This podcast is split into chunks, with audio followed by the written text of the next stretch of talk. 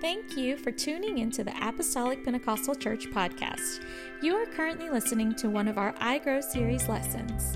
If you're in the Bloomington, Illinois area and want to sit in person, feel free to join us Wednesday nights at 7 p.m. for Bible study and Sunday mornings at 10 a.m. for worship in the Word. Can't make it in person? No big deal. Find us on YouTube, Facebook, or Instagram and search Apostolic Pentecostal Church. Either way, we'd love to fellowship and worship with you. We hope to see you.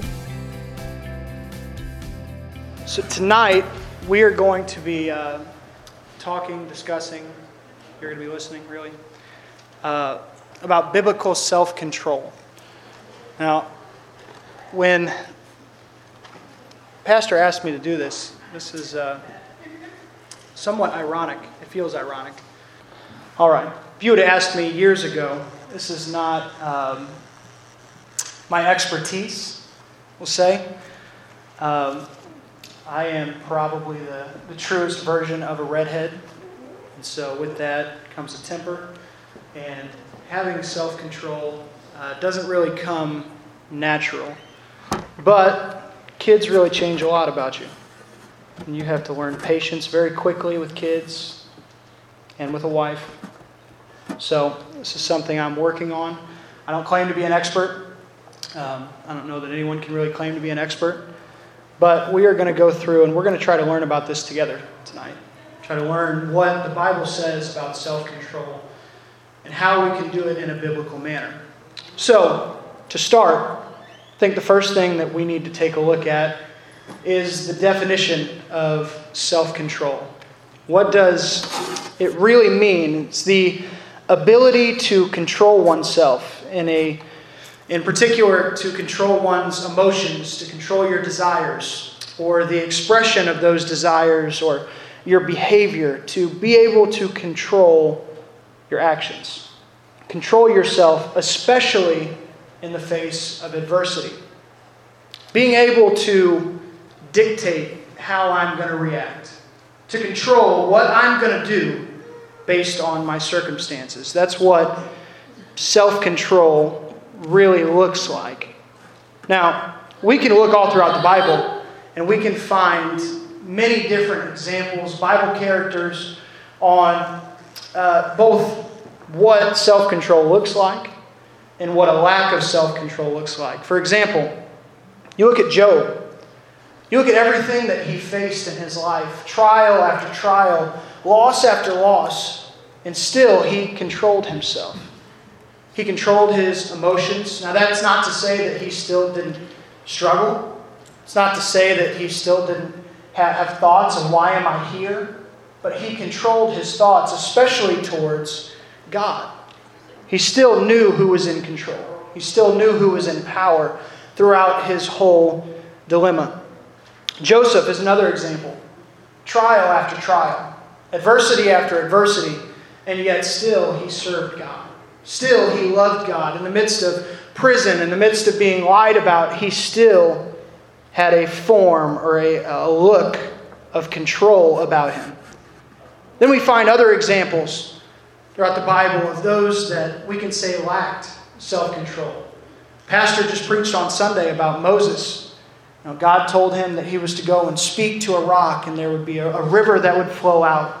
But out of his anger and everything that he was dealing with, everything that he was facing with, all the murmuring and everyone yelling behind his back, he instead struck this rock. All out of anger, he reacted. He showed a lack of self control. God still performed a miracle, but because of it, his life was affected. He didn't get to see the promise because he could not show self control. David, when he was on the run, this is described as a, a man after God's own heart. And when he's running and he, he sees Saul at a distance, he sneaks up in the middle of the night and he cuts off a piece of his garment just to show what he could have done. Not because he wanted to kill him, just to show the possibility, show Saul what he could have done. He showed a lack of self control. He touched God's anointed. Look at Peter, when he was in the garden, he was angry. The, the guards were taking away Jesus. So he pulls out his sword and cuts off one of the guards' ear. showing a lack of self control. So, what does this really mean? What is this self control topic? What does it really mean and why is it important?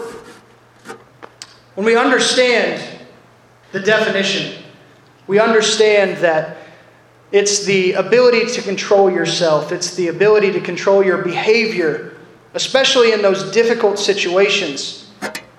It's a lot easier for us to look at a lack of self control than it is to look at control itself.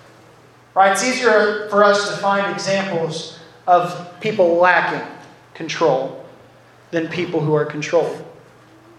It's this concept inside of our hearts or inside of our minds that just a little bit more is acceptable. A lack of self control says that you can take it just a little bit further. Whatever that means, whether it's with your words, with your actions, with your thoughts, with your intentions, you can take it just a little bit further. It pushes you to take it further. Proverbs 25, verse 27 says, It's not good to eat too much honey, nor is it honorable to search out matters that are too deep. Like a city whose walls are broken through is a person who lacks self control. It's like a person who has this city that is built, and they have these great big walls, but inside the walls there are holes. You can see that on the outside things seem to look good, but you can still get in. You can still get at this person. You can still get to the inside of the walls because there are things that are lacking. There are things that are hurting. The Bible says that it's not good to eat too much honey. Now, does that mean that honey is bad all by itself? Absolutely not. Honey is a good thing, especially when it's in Honey Nut Cheerios. Nobody else? Honeycombs, really it's just cereal. It's good in cereal. The only other thing is like a honey bun. It's the best kind. You like a honey bun? No? It's okay to laugh in here. Like a honey bun. Thank you for that. Have you ever thought to yourself, like, uh, you think Thanksgiving is coming up? Have you ever got to Thanksgiving and you know you have just stuffed yourself? You're two, three plates in, and you think, you know what, I've already gone this far. What's one more plate? I've already ate all day. What's, what's one more helping of mashed potatoes? Or grandma's, grandma's stuffing. What's one more bowl of stuffing? I know we've done nothing but eat today. I know that somehow I've got a function tomorrow, but let's just take it one little step farther. That's really how your flesh works. That you think you can just take one more step. It convinces you that a little bit more is okay. That a little step farther isn't such a bad thing. And then after you take that step, or after you uh, make that accommodation, or you make that uh, decision, it's easier to make it again, to make another and another. And slowly we see that our control starts to dwindle. That we continue to take steps away from who we're supposed to be, of what we're supposed to be. We walk away from a controlled life and we walk to a life that's just pleasing to our flesh. 2 Timothy 3 1 through 5, it says, But mark this, that there will be terrible times in the last days. People will be lovers of themselves lovers of money, boastful, proud, abusive, disobedient to parents. Some parents say amen. That's right. Have ungrateful, unholy, without love, unforgiving, slanderous, those without self control, brutal, not lovers of good, they're treacherous, rash, conceited, lovers of pleasure rather than lovers of God. Having a form of godliness, but denying its power, having nothing to do with such people. We read here, Paul makes a strong statement. When it lists out all of these things, that in the last days there's going to be all these kinds of people. They're going to be lovers of themselves, and they're going to be lovers of money, and they're going to be disrespectful to their parents, and disobedient, and they're going to be treacherous, conceited, all of these things. It lists with that that they're going to be those without self control. People who can't control their emotions when adversity comes. People who can't control their thoughts, their decisions, their actions whenever adversity hits. And Paul says, don't even associate yourself with these people. Don't even, don't even talk, don't even uh, uh, communicate with these people because you don't want to have that kind of mindset. Now, when you look at this list of things, in my opinion, I think all of it is encompassed in self control. You look at everything that Paul listed, all of it comes from a lack of self control. If you have lovers of money, it's because they can't control themselves enough to prioritize it the right way. You look at disobedient children, it's because they lack self control. They don't know when to keep their mouth closed. I was one of those kids. Don't know when to be quiet when you're supposed to. Not respectful. It all becomes encompassed in self control. Now, the other side of this, we read in 1 Timothy in chapter 3, it said, This is a trustworthy saying. So we heard about everything that's going to happen in the last days and what that looks like and what having a lack of self control looks like. But in 1 Timothy, it talks about the importance. It says, If someone aspires to be a church leader, he desires an honorable position. So a church leader must be a man whose life is above reproach. He must be faithful to his wife. He must exercise self control, live wisely, and have a good reputation. Now, this is uh, our, our, armor bearer motto. You know, the, it's the group that Pastor put together of people who uh, want to teach, people that want to preach, people that want to really just be there and help the pastor, to, to be an assistant, to be uh, someone who can take some of the weight. And this is the creed that Pastor has brought that to be that kind of person, you need to be someone who is blameless. You need to be someone who uh, is above reproach, who is faithful, someone who exercises self control. It's important for us to show self control. Now, before you say that doesn't pertain to me because I'm not an armor bearer and it doesn't pertain to me because I'm not a church leader, let me bring this, uh, bring this for your consideration. I think each and every one of us are church leaders in one form or another because we are all called to make disciples. It's our job. And if you are to make disciples, you are leading those people. You're leading them towards God. Pastor always says that you can lead people to the point where you are at right now. So if my job is to lead, my job is to show people, that makes me a church leader. If you are a P7 leader, you're a pastor right there in your school. You're leading people. If you have Bible studies that you put together, you are leading people. And if you're not there yet, you don't have a Bible study, or you aren't a P7 leader, you're not involved in CMI, one day you will. Because that's what we're called to do. We're to reach the lost. And so my job is to be a church leader. But if that's not enough, if that's not a, a good enough explanation for you, then we'll look at Scripture to help back this up. And prove that this applies to everyone. In Titus chapter 1.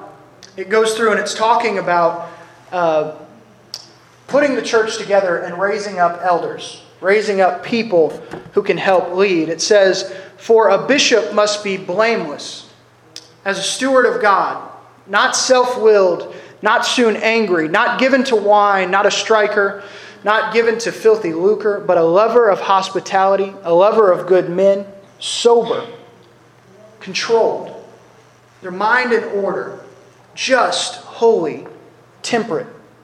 So it says, as an elder, you can put yourself in whatever category you want. If you think you're an elder, you can put yourself up there. We'll move on down the list. But as an elder, you're a call. It's your job to be self controlled. Titus points this out. Move on to Titus 2 in verse 2, and it talks about older men. Says, But speak thou the things which become sound, that the aged men, so not the elders, but the older men, that they be grave, temperate, sound in faith and charity, in patience, be in sound doctrine, be sober, or to be controlled. Titus 2 and 5 talks about older women and how they should teach their younger women. The aged women likewise, that they be in behavior as becometh holiness, not false accusers, not given to much wine, teachers of good things, that they may teach the young women to be sober. There's that word again. To love their husbands, to love their children, to be discreet, chaste, keepers at the home, good, obedient to their husbands, that the word of God not be blasphemed. So we see the Bible points out that if you are an elder, you're to show self control. If you're an older man, you're to show self control. An older woman, show self control. And teach that to the younger women. And it goes on in verse 6 and says, Young men likewise exhort and be sober minded. This points out every bit of criteria, every level, no matter where you are at in your walk in life your job. The Bible says we are to be self controlled. We're to show a biblical form of self control. Now, what this tells me, because it points out the youngest all the way to the oldest, it tells me that this is a process. This is not something that you just have or you don't. This is something that we are going to continually work on, being able to show self control.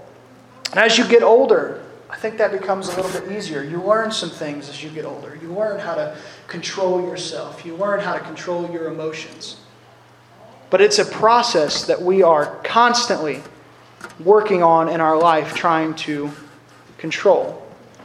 Peter goes on, he talks about this process and how we have to continually grow and increase.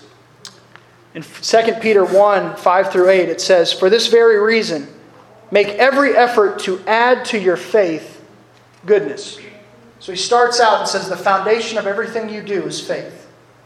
You start with this basis, and when you have faith, you add to that goodness. And when you add goodness, then you add on to that knowledge. And when you add on knowledge, you add self control. Self control, you add perseverance.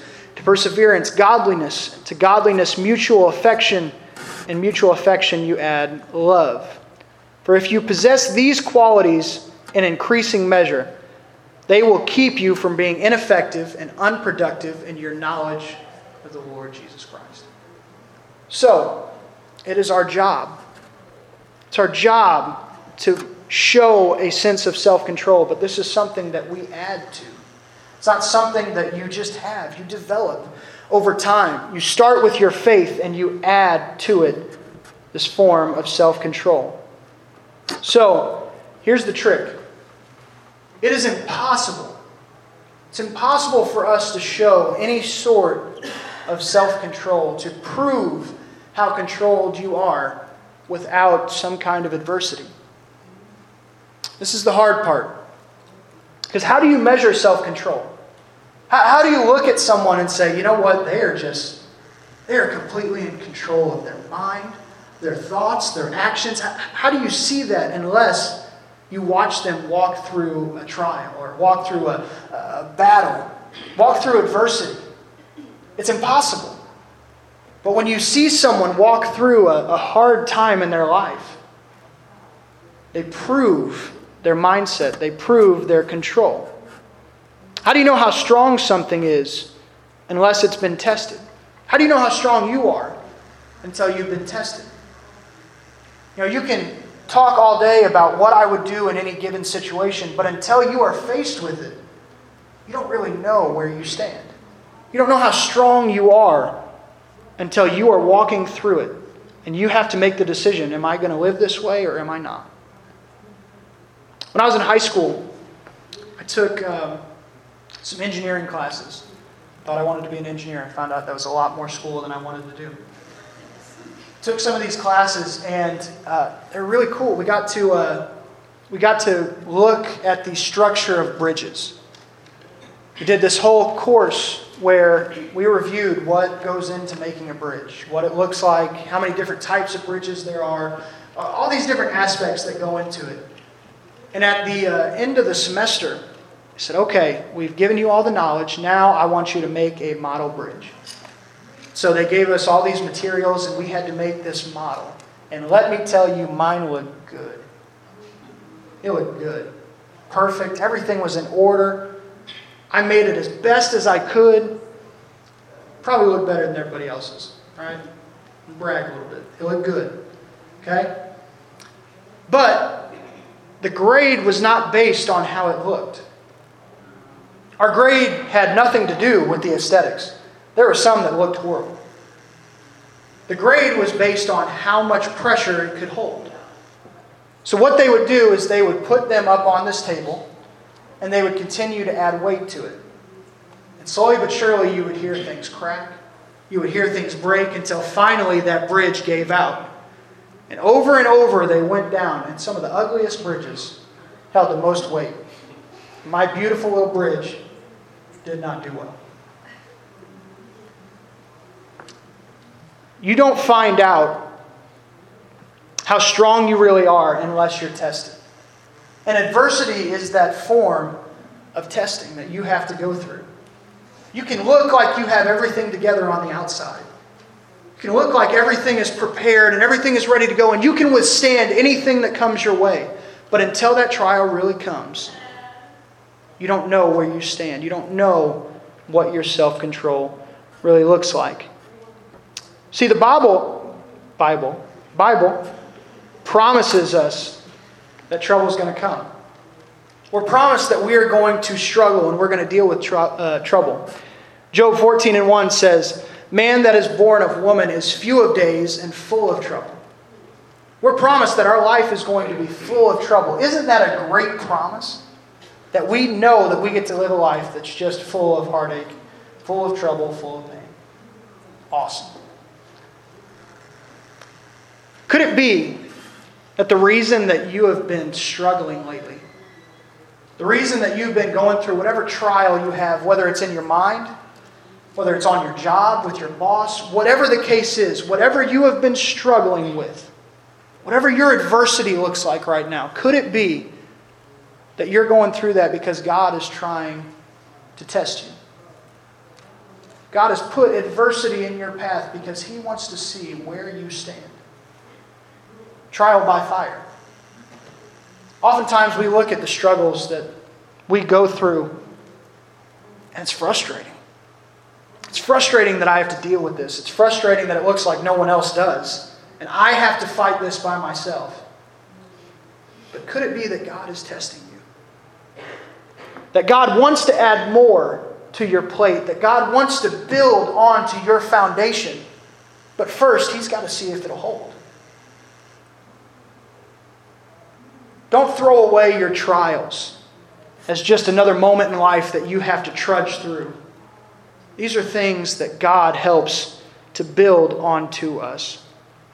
Self control isn't defined by godly living in the absence of adversity, but the opposite. It's the act of living for God, of living a godly lifestyle in spite of the adversity that you're facing in spite of the struggles that you deal with, in spite of the, the, the mental uh, struggles, the mental battles that you go through, living a godly, holy lifestyle. It's not the act of being able to get up. And we talk all the time that when you get knocked down, you need to get back up. And that's all true. And we need to continue to get up. But God's desire is not that you continue to get knocked down. His desire is that you become strong enough that when those trials, those winds, those storms come up against you, that you can stand up against them. And I don't have to constantly be dragging myself back to an altar, getting back to a place with God where I feel like I'm okay. But I'm strong enough that I can stand in the middle of trials. That I am controlled enough that when these troubles that the Bible promises are going to come, when they fight me and they battle my mind, I can stand firm. I can stay up when things get hard. So, if this is God's plan, if this is His desire for us to stand firm, His desire is for us to stay controlled, then what keeps us from practicing self control? It's a good question, right? Flesh? Perfect. There's four things, four ideas that I have of things that battle us, things that, that fight us. What I'm going to call them enemies. Enemies of self control. Enemies that you face that fight your control. And the first one I want to talk to you about is distractions. Distractions. This temporary loss of focus. Not losing everything. Not losing your entire focus, but even just for a moment. Losing track of your purpose. Losing track of what you're supposed to do and who you really are. Just a temporary loss. We're so easily distracted nowadays. I, I won't put it on all of you. I am easily distracted. And I know, as a youth pastor, there's a generation that is easily distracted. You put any kind of cell phone device in the room, they're not paying attention to anything else that's going on. We had this big trip this weekend to Tanner's. And on the way back, there was not a sound in the van. They were screaming, they were yelling the whole way there, but on the way back, there wasn't a peep. I tried to make jokes, and I'm a very funny guy. No one laughed. See? I told you I was. No one laughed. They all made fun of me because they were all glued to their phones. I wanted to update their Instagram, put all the filters on their pictures. It was ridiculous. You weren't in my van. It was ridiculous easily distracted. We have a generation that is easily distracted. I was trying to work the other day at home. I was really trying to be productive. It doesn't happen often. I was trying to be productive, and the kids were sitting down and they were, they were uh, eating and they were playing and all this stuff. And we had on our monitor, monitor, we had Mickey Mouse Clubhouse on. This does not interest me whatsoever. It's not geared towards me. I don't care about Mickey Mouse Clubhouse. But as I'm sitting here trying to work, I found myself constantly looking up, trying to figure out where Mickey was going to get this fish for this cat. what numbers do I have to count to so that you can get this big red gooey fish? I could tell you the entire plot. That's how much I paid attention. I got no work done. Because we are easily distracted. I am easily distracted. take it more seriously, we look at distracted driving. Distracted driving. There's people who have literally lost their lives because someone wanted to send a text message. You ever seen those billboards where um, it looks and it's like a text thread? Someone says, hey, and it says unread, and it talks about distracted driving. And that was the last thing that they ever said was, hey before they got killed. Distractions can be deadly. Distractions can cause loss of life. It's important for us to understand. And when death is a possibility, when that's even in the conversation, is what you're doing, is that moment ever really worth it? Is that text ever worth it? Is that action, is that thought, is that reaction ever really worth it when death is a possibility? We can find a, a scenario or story, the Bible, everyone knows about David and Bathsheba. They were in a time of, of war, a time where kings were supposed to go to war. And David instead elected to stay home in his castle. For whatever reason, whatever his decision was, whatever his desire was, it really doesn't make a difference. Because as he's sitting there in his castle, he gets distracted. He peers over and onto another balcony. He sees this woman bathing, and he desires this woman. So he calls for her, and she ends up pregnant. And in order to cover all of this up, he calls for Uriah to come back home from war so that he can go sleep with his wife and everything can kind of look like it's normal. But this man, he he had his priorities in order. He understood we're in the middle of this war. I can't be at home when all of my friends, all of my brothers, they're out fighting. And so he wouldn't go home to his wife. Instead, David elects that he's going to put him on the front lines. He's going to pull everyone else back.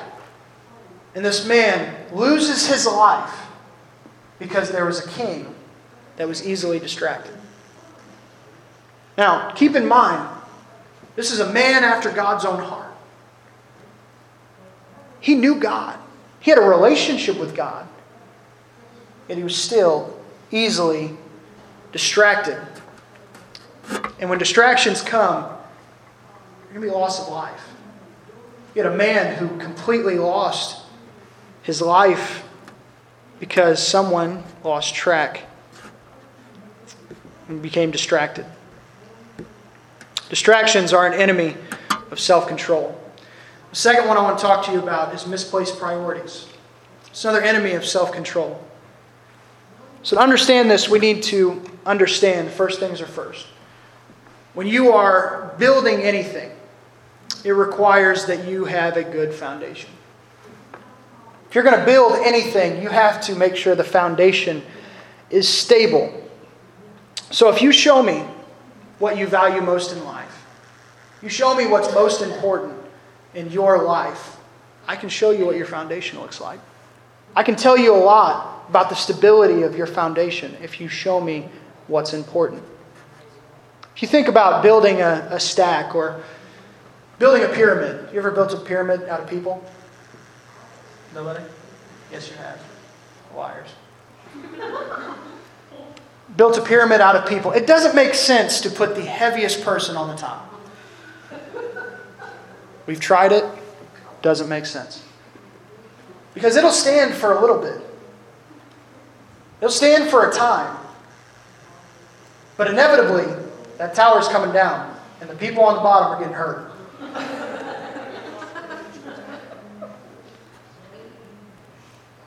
When you build with the heaviest things on the top, it makes us weak, shallow, temporary, and it sets us up for failure.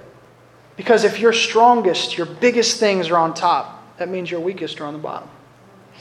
There's nothing to hold that foundation. So we have to decide what are the heavy things in our lives? What are the most important things in your life? What are the things that should hold the highest priority? And we have to build on those. You ever heard the uh, analogy or the, the story of trying to fit God in? I know they do this a lot in like children's church, where they put the ball in first and it represents God. And then they fill everything else on top of it and it fits perfectly. But when they take God out and they fill up this, this jar, then all of a sudden God doesn't fit. Because your priorities have to be in order. God has to be at the foundation, He has to be the heaviest thing in your life. It's like putting the biggest guy on the top of that pyramid. It might work out for a little bit, but sooner or later that's going to come crashing down. Matthew 6 and 33 says, But seek ye first the kingdom of God and his righteousness, and all of these things will be added unto you. Jesus tells us specifically that his stuff should be the heaviest.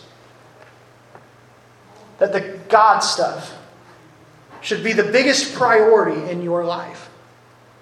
Matthew 7:24 says, Therefore, whosoever heareth these things, hears these sayings of mine, and doeth them, I will liken him unto a wise man who built his house on a rock, a strong foundation. The rain descended, the floods came, the winds blew, and it beat on that house, and it fell not for it was founded on a rock. When you're building the foundation, when you're building the, uh, the tower or the pyramid of your life, you need to make sure that you are built on a strong foundation. And a lot of times, I think we can look at our priority list and we can find something that is out of place. It may not be everything. I'm not saying that everything that you have on your list is wrong. But you need to understand the order. I need to understand the order. And if God is not first, if God is not on the foundational level, everything else is going to be weak and it's going to fall apart. The third enemy of self control is impatience. This quote says If you want to get God's vision, if you want to get His vision for your life, for your ministry, you have to want to hear it. You have to withdraw to hear it, and you have to wait to hear it. So the question is what does impatience get you? You think about it. Impatience really just gets you the next thing. It doesn't get you the best thing, it doesn't get you the right thing or the perfect thing. It just gets you the next thing. Because you don't want to wait for what is right, you don't want to wait for what is perfect. So I'm just going to take whatever is next. We feel all kinds of pressure nowadays to get in a hurry, to move so quickly from thing to thing, place to place. If you're anything like me, I, like to fill my schedule. I can't stand idle time. If there is a night where I don't have anything, I'm going to fill up my calendar. I can't just sit at home. Can't have nothing to do. I, I want to constantly be on the go. And not everyone can do that, I understand, and I'm not saying I do it well. But I can't just sit.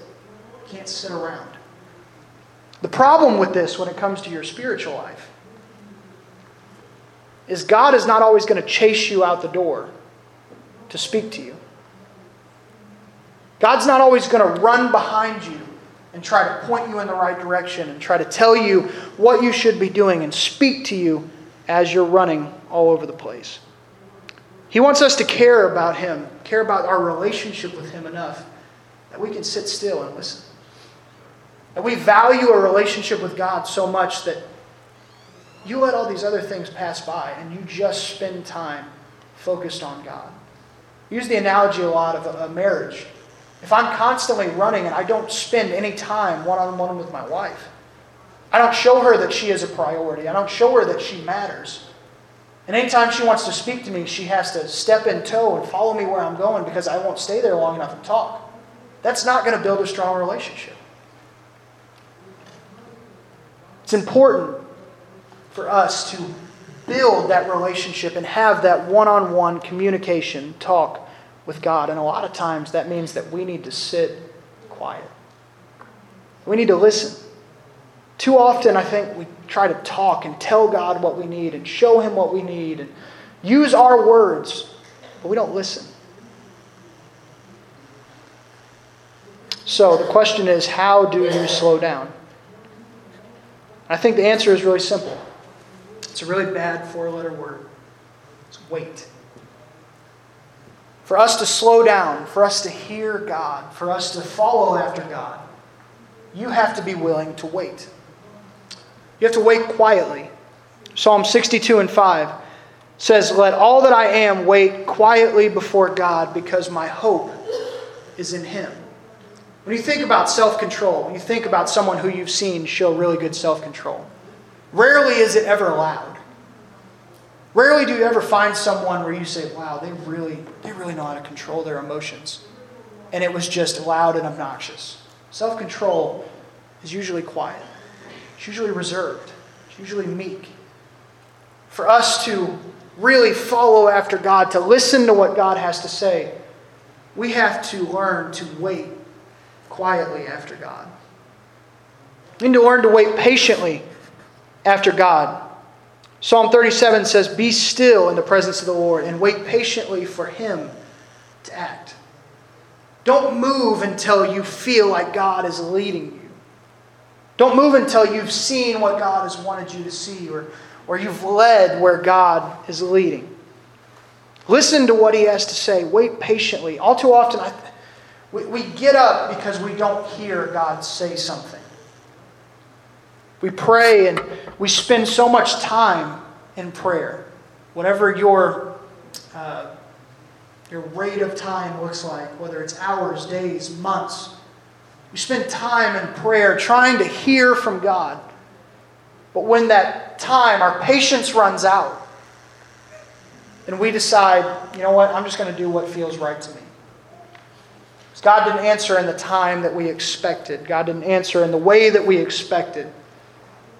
We run out of patience and we move on with what we want to do. But we have to learn to wait patiently. God's timing is not our timing, but God's plan is much better than our plan. And if I really want God's will for my life, I'm not going to move until He gives me an answer. If that means I've got to stay in the same place, that's okay. You don't constantly have to be moving. You don't constantly have to be going to the next thing. I want to be led by God more than I want to go to the next thing. We have to learn to wait patiently, and we also have to learn to wait expectantly. Psalm 130 and 5, it says, I wait expectantly, trusting God to help, for he has promised. God promised that if you wait, there should be an expectation about you that he is going to move, that God is going to show up. If we learn to wait, we learn to be patient, God is going to show up and he's going to lead us. Patience is an enemy of self control. The last enemy I want to talk to you about is laziness. Laziness is an enemy of self control. There's a man who told his doctor that he wasn't able to do all the things around his house that he used to be able to do. When the exam was complete and the doctor went through everything, tested everything, the man said, All right, doc, gone through it all. I'll be honest with me. You can tell me in plain English what's wrong with me. What do I have to do? What's wrong? Doctor looked at him and said, Well, in, in plain English, you're lazy. Man said, Okay, I, I kind of knew that. But here's the deal I need some kind of medical term so I can go back and tell my wife why I can't do these things.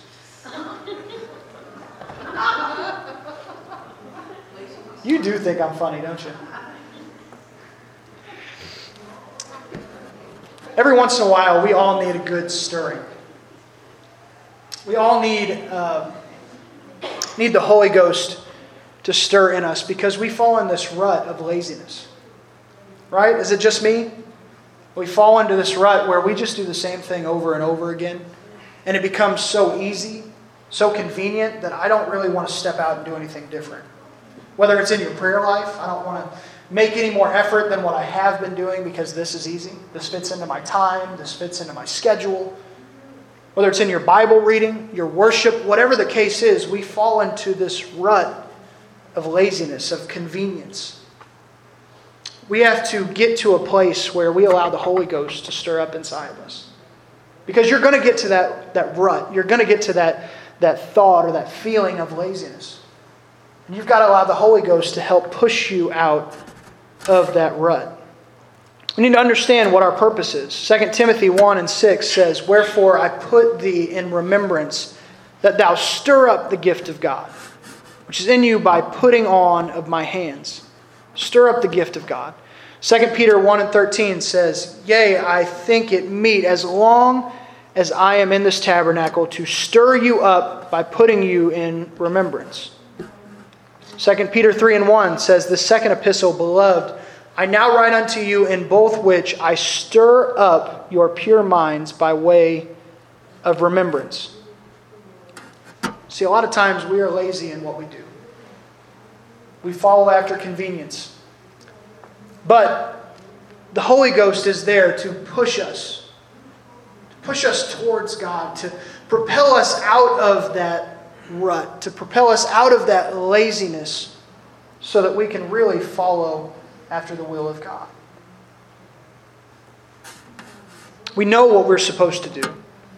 We understand what we're supposed to do but we don't apply it. Romans 7 and 18 says, For I know that good itself doesn't dwell in me. There's not good inside of this man. That is my sinful nature. For I have the desire to do what is good, I just can't carry it out. There's nothing good inside of this flesh.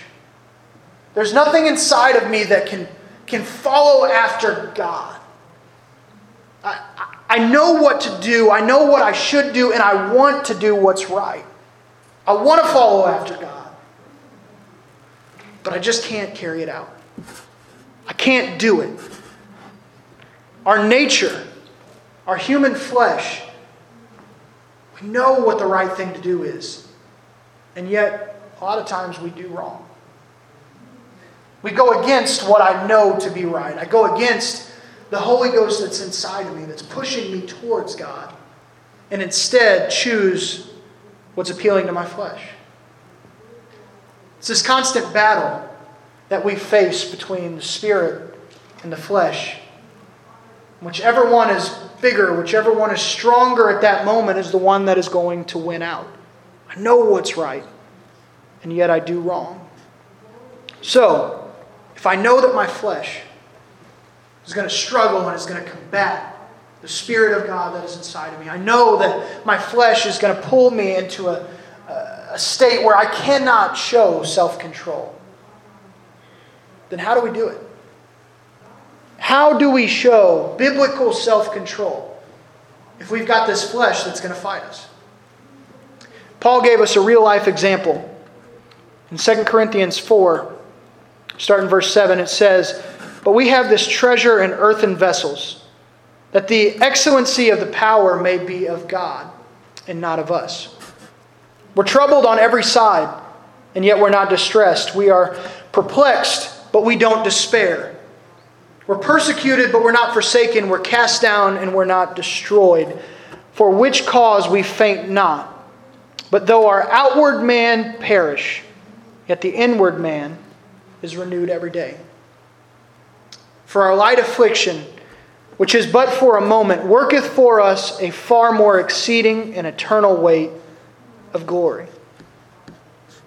See, the irony of biblical self control, the irony of this class, this discussion, is that in order for you to really show spiritual self control, you have to lose control of yourself. I came up with that all on my own. In order for you to show spiritual self control, you have to lose control of yourself. Or a better term is this in order for you to show spiritual self control, you have to give control of yourself. Because this flesh is not going to do what's right. This flesh is going to combat the Holy Ghost that is inside of me. So Paul goes through and he talks and he says, What I've got to do is I've got to get rid of this outward man. I've got to get rid of this flesh because it's not going to do the right thing. And I've got to take on this inward man. I've got to renew it every single day because tomorrow my flesh is going to rise up again. My flesh is going to want what it wants and it's going to pull me away from God. So tomorrow I've got to kill it all over again. I've got to take this spirit and I've got to build it up. Matthew 7 16 says, you shall know them by their fruits. Do men gather grapes of thorns or figs of thistles? Even so, every good tree bringeth forth good fruit, but a corrupt tree bringeth forth evil fruit. A good tree can't bring forth evil fruit, and neither can a corrupt tree bring forth good fruit. Your flesh cannot bring forth good fruit. Now, what does fruit have to do with anything? Well, the Bible, the Bible's so cool. In Galatians, it lists out the fruits of the Spirit. Self control is one of the fruits of the Spirit. It's cool. For you to show good fruit, for you to show spiritual self control, you have to have a good tree. This flesh will never show good self control. And people are going to know you by your fruit. People are going to know the Spirit of God. People are going to know the God that you serve by your actions, by how you display them. When adversity comes, we go back to that definition. How you handle your emotions and how you handle your actions, especially when facing adversity. They're going to know you by your fruit. They're going to see the self control that is in you. They're going to understand that there is no way that this person could do that unless God was with them. There's no way that they could handle that situation the way that they have unless God was there. There's no way they can handle that mental struggle that they're dealing with except God is there with them. It's going to be evident. The people that you lead, we're all church leaders. The people that you lead, they're going to know God because of your fruit. They're going to see God through you. And the only way to do that is to kill off this flesh every single day. The only way to show real, true, biblical self control is to kill off our flesh. So, with that, I wonder if we can pray tonight. And we're just going to pray that we can take this word. Pray that we can take it tomorrow, because your day is almost over. But your flesh is going to rise up again in the morning. And people are looking at you. People in your work are looking at you. People on your street, your friends, coworkers, other students, they're looking at you. And they're looking to see what the fruit looks like. This world is constantly testing different things, trying to find something that fits. Try alcohol and see if that fits this hole. And we'll try smoking, we'll try, we'll try sex, we'll try all these different things to see if we can fit this hole that they feel. All the while not knowing that God is the only thing that can fill it. And when they look at you, when they look at me, the only way they can see God through me is by looking at the fruit. I've got to show the right things. Amen? Let's pray together. Lord, we worship you, Jesus. God, we thank you, Lord, for this night. I thank you for this word. God, I pray, Lord, that you would take it. God, you would help us to put it away. God, that we would understand in order to really show your spirit to this world. And a world that is lost, a world that's hurting, a world that's looking for you. God, we've got to be able to get rid of this flesh, to get rid of this thing that's pulling us out, pulling us away from you. God, this thing that is trying to push towards our own desires. God, we've got to kill it each and every day. God, allow your spirit to reign supreme in our life.